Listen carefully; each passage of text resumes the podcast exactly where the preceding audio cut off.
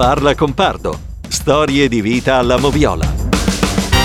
Di lui hanno detto, i miei nipoti me ne hanno parlato molto bene, e questo era Pippo Baudo. È un talento strepitoso, lascerà un segno, l'ha detto Albano. E poi mamma Beatrice, da piccolo mi regalava un fiore ogni giorno.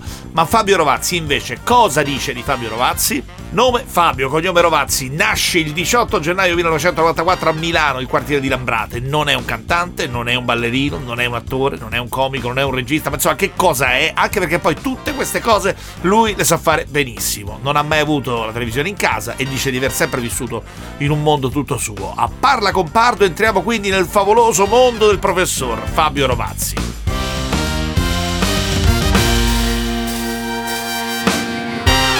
Ma sta cosa del fiore è vera? Ogni giorno regalavi un fiore alla mamma? Forse era per farmi perdonare qualcosa che però non ha mai scoperto.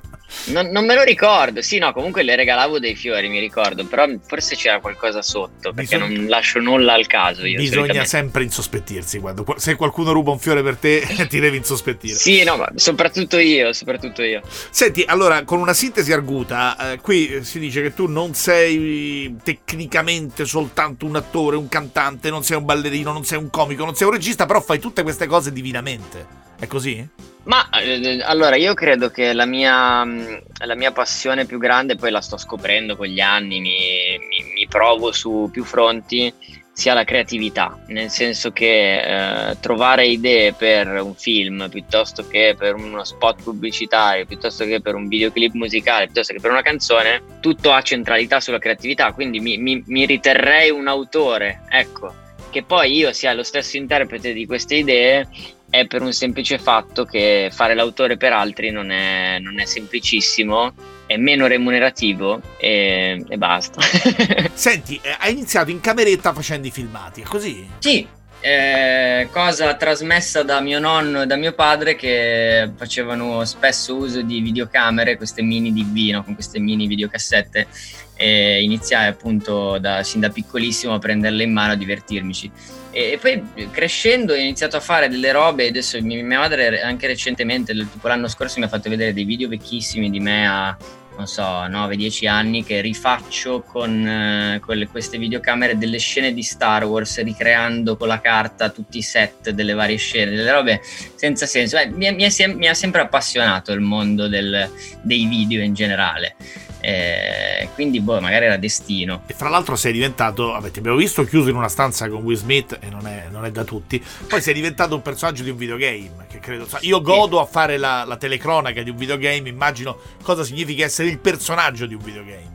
Guarda, è stata una, un'esperienza incredibile ed è stata tra l'altro la mia prima operazione internazionale. Ha avuto un, un successo pazzesco perché poi eh, stiamo parlando di, del videogioco più giocato in assoluto nel mondo in questo momento, cioè in quarantena è stato proprio il più giocato al mondo e quindi sai, eh, sono molto soddisfatto, anche se io in realtà non, non faccio assolutamente niente, cioè il, perso- il personaggio fa un sacco di cose, spara, uccide, muore, cose di questo tipo, io sto a casa.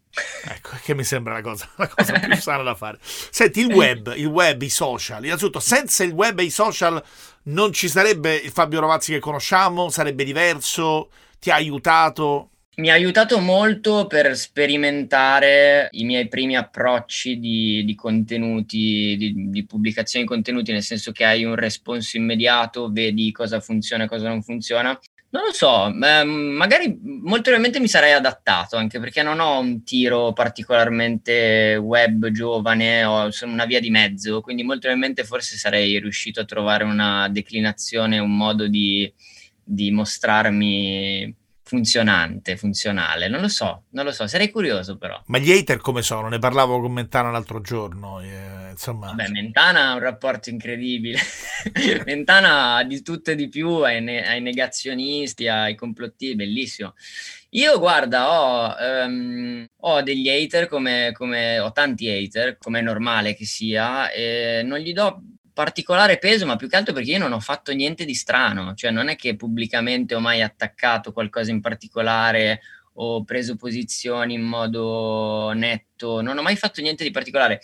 Eh, mi, mi, si critica a volte la musica, mi si criticano tante robe, però insomma, eh, come, come, è giusto che sia e come è normale che sia. Poi, insomma, io il consiglio che posso dare è se non vi piace non ascoltate, ascoltate qualcos'altro. Cioè, Libertà e democrazia. Forse una posizione quest'anno l'hai presa a proposito di negazionisti e di Covid, no? Ti eri molto sì. incazzato lì. Sì, sì, beh, è, un, è un, una cosa che mi ha toccato particolarmente il cuore, questo, questo maledetto virus. E diciamo che eh, dopo la perdita di mio nonno sono meno, riesco meno a tenere il controllo, a mantenere il controllo di fronte a chi mi dice non esiste piuttosto che. Però devo dire, guarda, adesso non esiste eh, è, è, è più, si, è, si, è, rarefatto, diciamo. Adesso è più un esiste, ma l'hanno messo i personaggi X piuttosto che quindi è già meglio, ecco.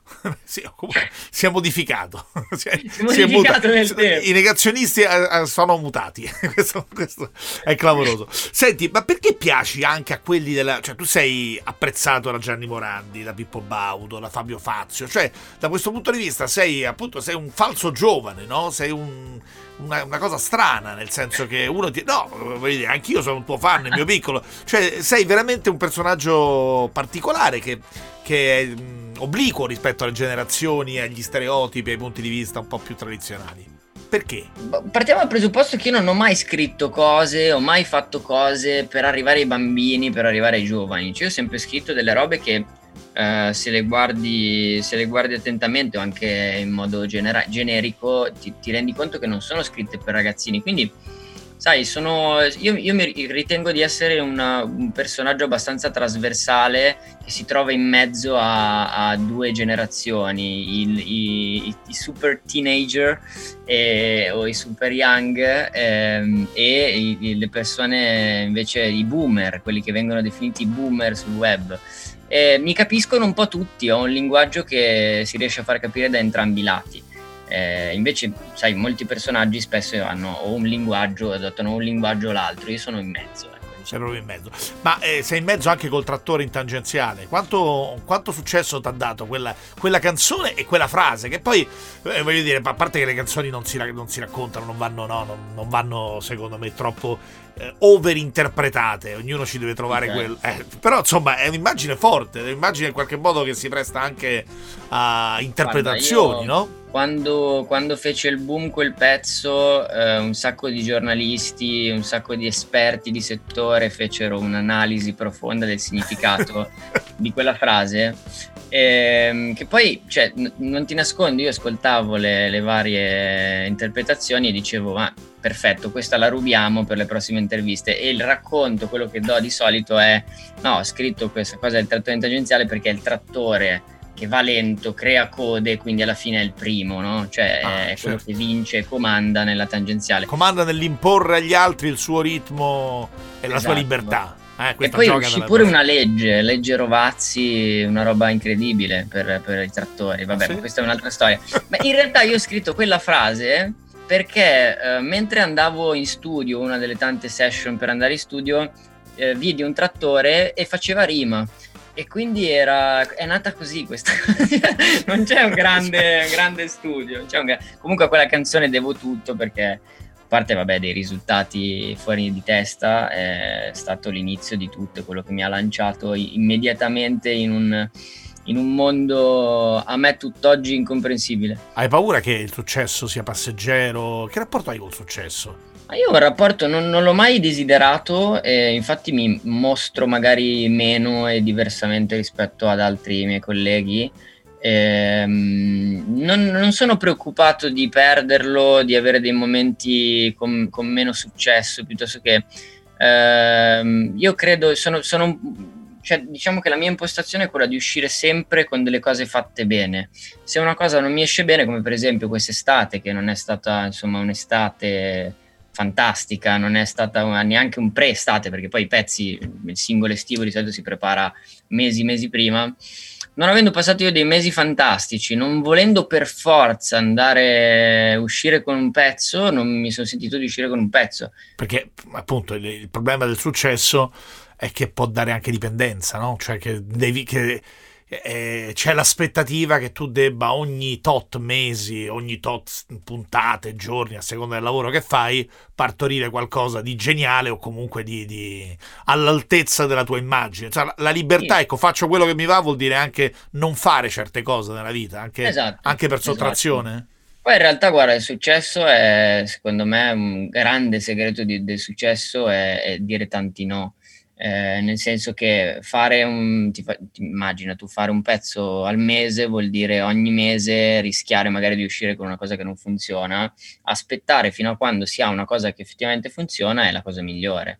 Perché tanto io adesso per dire non esco da due anni, sarà quasi, di, non esco da un anno e mezzo, da un anno e mezzo con un pezzo, Mm, è meglio lasciare il ricordo di un grande successo che uscire con una, con una cagata pazzesca. Con una gran cagata, esatto. diciamo, dire, diciamo. C'è qualche tuo collega, adesso senza fare nomi, che secondo te ha questo problema, che esce con delle cagate? Sì, eh, no, non... sì. no, ma guarda, non è, non è solo. C'è l'ansia da prestazione, voglio dire, ma che è anche normale. Un calciatore il più bravo del mondo non è che può fare 38 partite top. Pure Messi chiaro, o Cristiano chiaro. Ronaldo c'è la partita che, che, che sbaglia. Ma poi guarda, il successo, il successo non è nel senso anche per noi cantanti non è necessariamente la canzone, ma c'è, c'è chi è malato e vuole essere sempre sulla, sulla bocca di tutti con ogni giorno una, una nuova roba, no? Eh, va di, da persona in persona, io sono un po', un po', diverso. Tu sei un po' diverso. Tu hai fatto per anni le vacanze in Trentino, dai parenti vicino a Varese, quest'anno sei stato anche al Billionaire, siamo stati anche a fare una meravigliosa gita un giorno al mare, al mare della Sardegna, bellissima. Ma che, quanto, che cos'è che ti piace? La tua anima più profonda alla fine se deve scegliere le vacanze dei sogni, che fa? Cioè quanto, quanto ti piace la mondanità? Ma a me piace tanto viaggiare, eh, i, i, viaggi che apprezzo di più non sono quelli dove si arriva e si è sedentari, quindi non, non si va non so, in spiaggia tutto il giorno a fare nulla, ma mi piace di più viaggiare, non so per dire, ho fatto l'anno scorso per il compleanno della mia ragazza, siamo andati a New York, abbiamo fatto dieci giorni di, di passeggiate interminabili guardando qualsiasi cosa quelli sono i viaggi che, che, mi piacciono e mi rilassano anche mentalmente perché non fare niente mi fa venire voglia di fare cose e poi faccio cose. Infatti, quest'estate in Sardegna, nonostante il cazzeggio di altissimo livello e di altissima qualità, di qualità. Eh, poi alla fine mi sono trovato sempre a fare call, a fare robe di lavoro, e, ma perché non ce la posso fare io sto fermo? Certo, questo, questo, è assolutamente evidente. Il talento come lo riconosci? Che tu in futuro potresti diventare anche un talent scout, un imprenditore, uno che appunto non hai un approccio per forza legato alla, alla tua performance da frontman. Il talento come Guarda, si riconosce? Adesso in, che viviamo in un periodo di, di, grandissima omologazione, nel senso che, non so, esce, mh, mm, nasce la categoria youtuber, ti faccio un esempio banalissimo, no?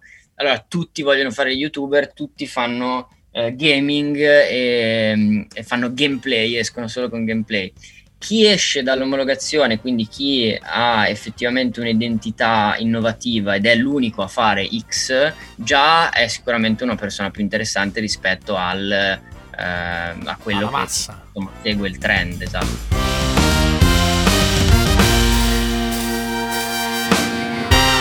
Momento VAR, ti piacerebbe avere il fisico di? Ma di nessuno. I capelli di? Nessuno. Ma io sono uno che sull'aspetto esteriore sono... Sì, cioè mi ritengo dentro una scatola di non, di, non, di non, di altissimo livello, ma me ne sbatto perché ho modi di dimostrare il mio valore differenti. Eh. Sono d'accordissimo. Ma c'è una canzone che ti piacerebbe scritto? Una che dici cazzo, l'avessi scritta io sta canzone. Uh, ah sì, eh, sai, le, le canzoni di Giovanotti le can- proprio non le canzoni, le cioè canzoni. le canzoni, il pezzo. Sì. Quello è un pezzo che vorrei aver scritto, bellissimo. Ti piacerebbe avere i soldi di? Messi?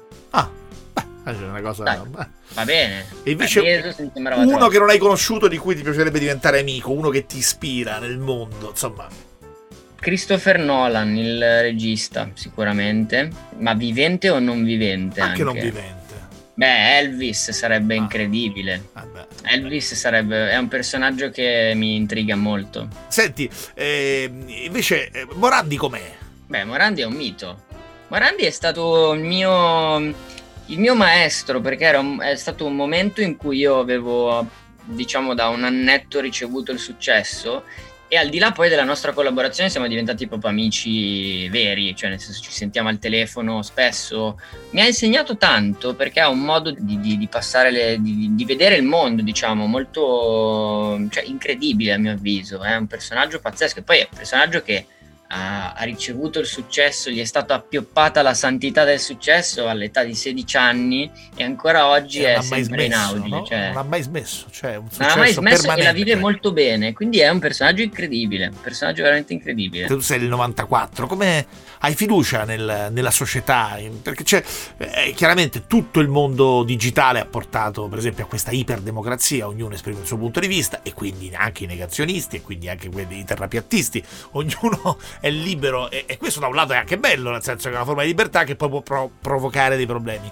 Hai fiducia da questo punto di vista? Cioè pensi che alla fine si trovi una sintesi? Secondo me siamo in una fase transitoria, eh, sicuramente il fatto che ehm, ancora le piattaforme non, non, abbiano la piena responsabilità di quello che viene pubblicato eh, è un problema che prima o poi verrà risolto, spero. Eh, perché sennò, cioè, sennò siamo nel far west più Giunga, totale, no? Certo non ci sono, non ci sono limiti. Eh, siamo in una fase transitoria, non saprei dirti dove andremo a finire. Ovviamente il, il fatto che tutti possano dire la loro è una cosa a, a tratti bellissima, a, se la vogliamo vedere un po' alla... mi pare Umberto Eco disse che il sì, web sì. Um, dà, dà, voce a quello, allo stupido sì. del bar, no? E poi ovviamente adesso non è più lo stupido del bar che viene isolato nella sua discussione inutile, ma viene seguito da altri 100 miliardi di stupidi del bar che, che nel frattempo fanno una catena eh, dà, di, si di dà, bar. Si dà eco appunto, se vogliamo tornare sull'eco. Senti, figli li farai? Hai, hai desideri di paternità? Vuoi riprodurti? Sì, molto, vorrei riprodurmi. Vorrei riprodurmi, vorrei prima però raggiungere una stabilità uh, di vita particolare, non economica, eh, ma proprio in questo momento sono eh, ancora nella mia fase lavorativa, quindi viaggi, cose, voglio sperimentare bim bum bam. Nel momento in cui bene o male ho capito chi sono eh, e, e, mi sveglierò sereno perché oggi mi sveglio ogni mattina e penso a cosa posso fare. Nel momento in cui invece sarò sereno lo, lo farò molto volentieri. Ce l'hai un progetto che, che, è il tuo approdo, il tuo punto d'arrivo, una cosa che, che hai in testa per i prossimi mesi, per i prossimi anni? Ma prossimi anni sicuramente un film, io ci sto lavorando da tanto tempo, adesso è un momento veramente brutto per parlarne perché è un casino incredibile, sai, io, io, il mio desiderio più grande è quello di arrivare a tutti e oggi avendo tutti questi servizi di streaming che dividono il pubblico perché poi un servizio di streaming ha un tipo di target piuttosto che un altro, eh, è difficile. Mi piacerebbe ovviamente da, da appassionato di cinema eh, vedere insomma il mio film sul grande schermo, quello sì quello mio, mio... Poi, eh, vabbè, in questo periodo sto lavorando a pezzi nuovi, a cose nuove, quindi sto facendo un sacco di cose. Senti, la tua prima follower è stata quindi mamma Beatrice, giusto? La mia prima... Beh, in realtà no, no, questa Chi è una menzogna. Una eh, menzogna? No, mia ah. madre all'inizio non, ma giustamente non, non, non capiva cosa, cosa, sarei diventato. Eh, figurati, ho lasciato il liceo, sono scappato di casa, sono andato a vivere da solo per fare eh, video dentro i locali. Quindi tu immagina cosa poteva pensare una madre. Ma poi, dopo, poi dopo, fortunatamente è andata bene e, ha capito ed è ovviamente una mia forte sostenitrice, se non la numero uno in questo momento. Il liceo non ti piaceva? Ma al liceo, guarda, io facevo l'artistico, non capivo cosa fare, cioè non capivo cosa serviva, perché non si studiava cinema, non si studiava niente riguardo ai video, che era la mia passione, quindi non, cioè, non capivo cosa, cosa, poteva servirmi. Nel senso, cioè, l'architetto tempo, non lo volevo fare. Sì. Eh, poi in realtà mi sono trovato a farlo perché tipo casa mia nuova l'ho disegnata io e, e, mi sono divertito un sacco a farla. Però non, cioè, ti giuro, ero in quel momento, cioè, mi è venuto proprio una crisi esistenziale, ho detto ma cosa sto facendo? E quindi me ne sono andato. Senti, eh, un paio di cose finali. Il giorno più bello della tua carriera ce n'è uno? Un giorno in cui hai capito che cazzo.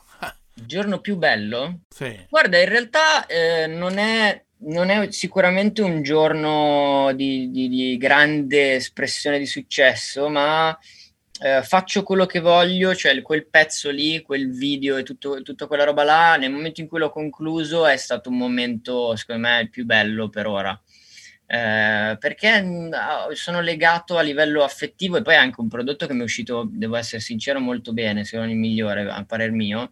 È un momento un po' particolare di transizione a livello lavorativo, stavo cambiando un bel po' di cose nella mia vita e quello è sicuramente uno dei momenti che ricordo eh, in modo più felice. Però quella frase lì non è, non è, che hai visto un trattore o hai visto uno che faceva... No, cioè, no, qui, no, c'è, quel pezzo, qui c'è un senso. Guarda, quel pezzo è, dice, tra l'altro, poi sai, io metto anche delle cose nascoste, cioè tutto il, il, testo di quel pezzo è riferito esattamente a quello che stavo passando in quel periodo lì. E, e quindi è, era proprio un, è, un, è un pezzo che più mi rappresenta, più vero, più, che più mi ha dato soddisfazioni. C'è una domanda alla quale non risponderesti? Mm, beh, sì, ce ne sono molte. Ah, dimmene una. Questa è la mia risposta. beh, che non era male. È anche molto sincera. Una, una, poi non te la faccio. Ma non lo so, prendo quella più banale, tipo Vai. quanti soldi ho in banca? Ah, perfetto. Questa è una Vuoi domanda darci- a cui non rispondo. Oh, vuoi darci le coordinate Ho bancarie? preso, la, ho preso la più semplice, quella a cui non risponde nessuno. Vabbè, chiaro. Ce ne sono tante altre molto più, più complesse, molto più simpatiche, ma questa è più semplice.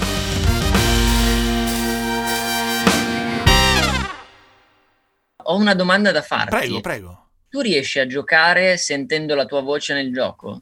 No, no, vabbè, io sono dieci anni che praticamente gioco con la mia voce, quindi ormai è proprio, cioè, come, non lo so, un doppiatore per me, non, non- non sono Eh, neanche, neanche eh. più io, anzi spesso mi mando anche a fanculo, cioè eh, No. me la prendo col telecronista che dice delle cose secondo me inopportune o gufa. Grazie Rovazzi. Grazie a lei, dottor L'abbraccio, Pardo. l'abbraccio, Ciao. qualità, ciao. Avete ascoltato Parla con Pardo, storie di vita alla moviola, una coproduzione Radio 24 e Audio Tales.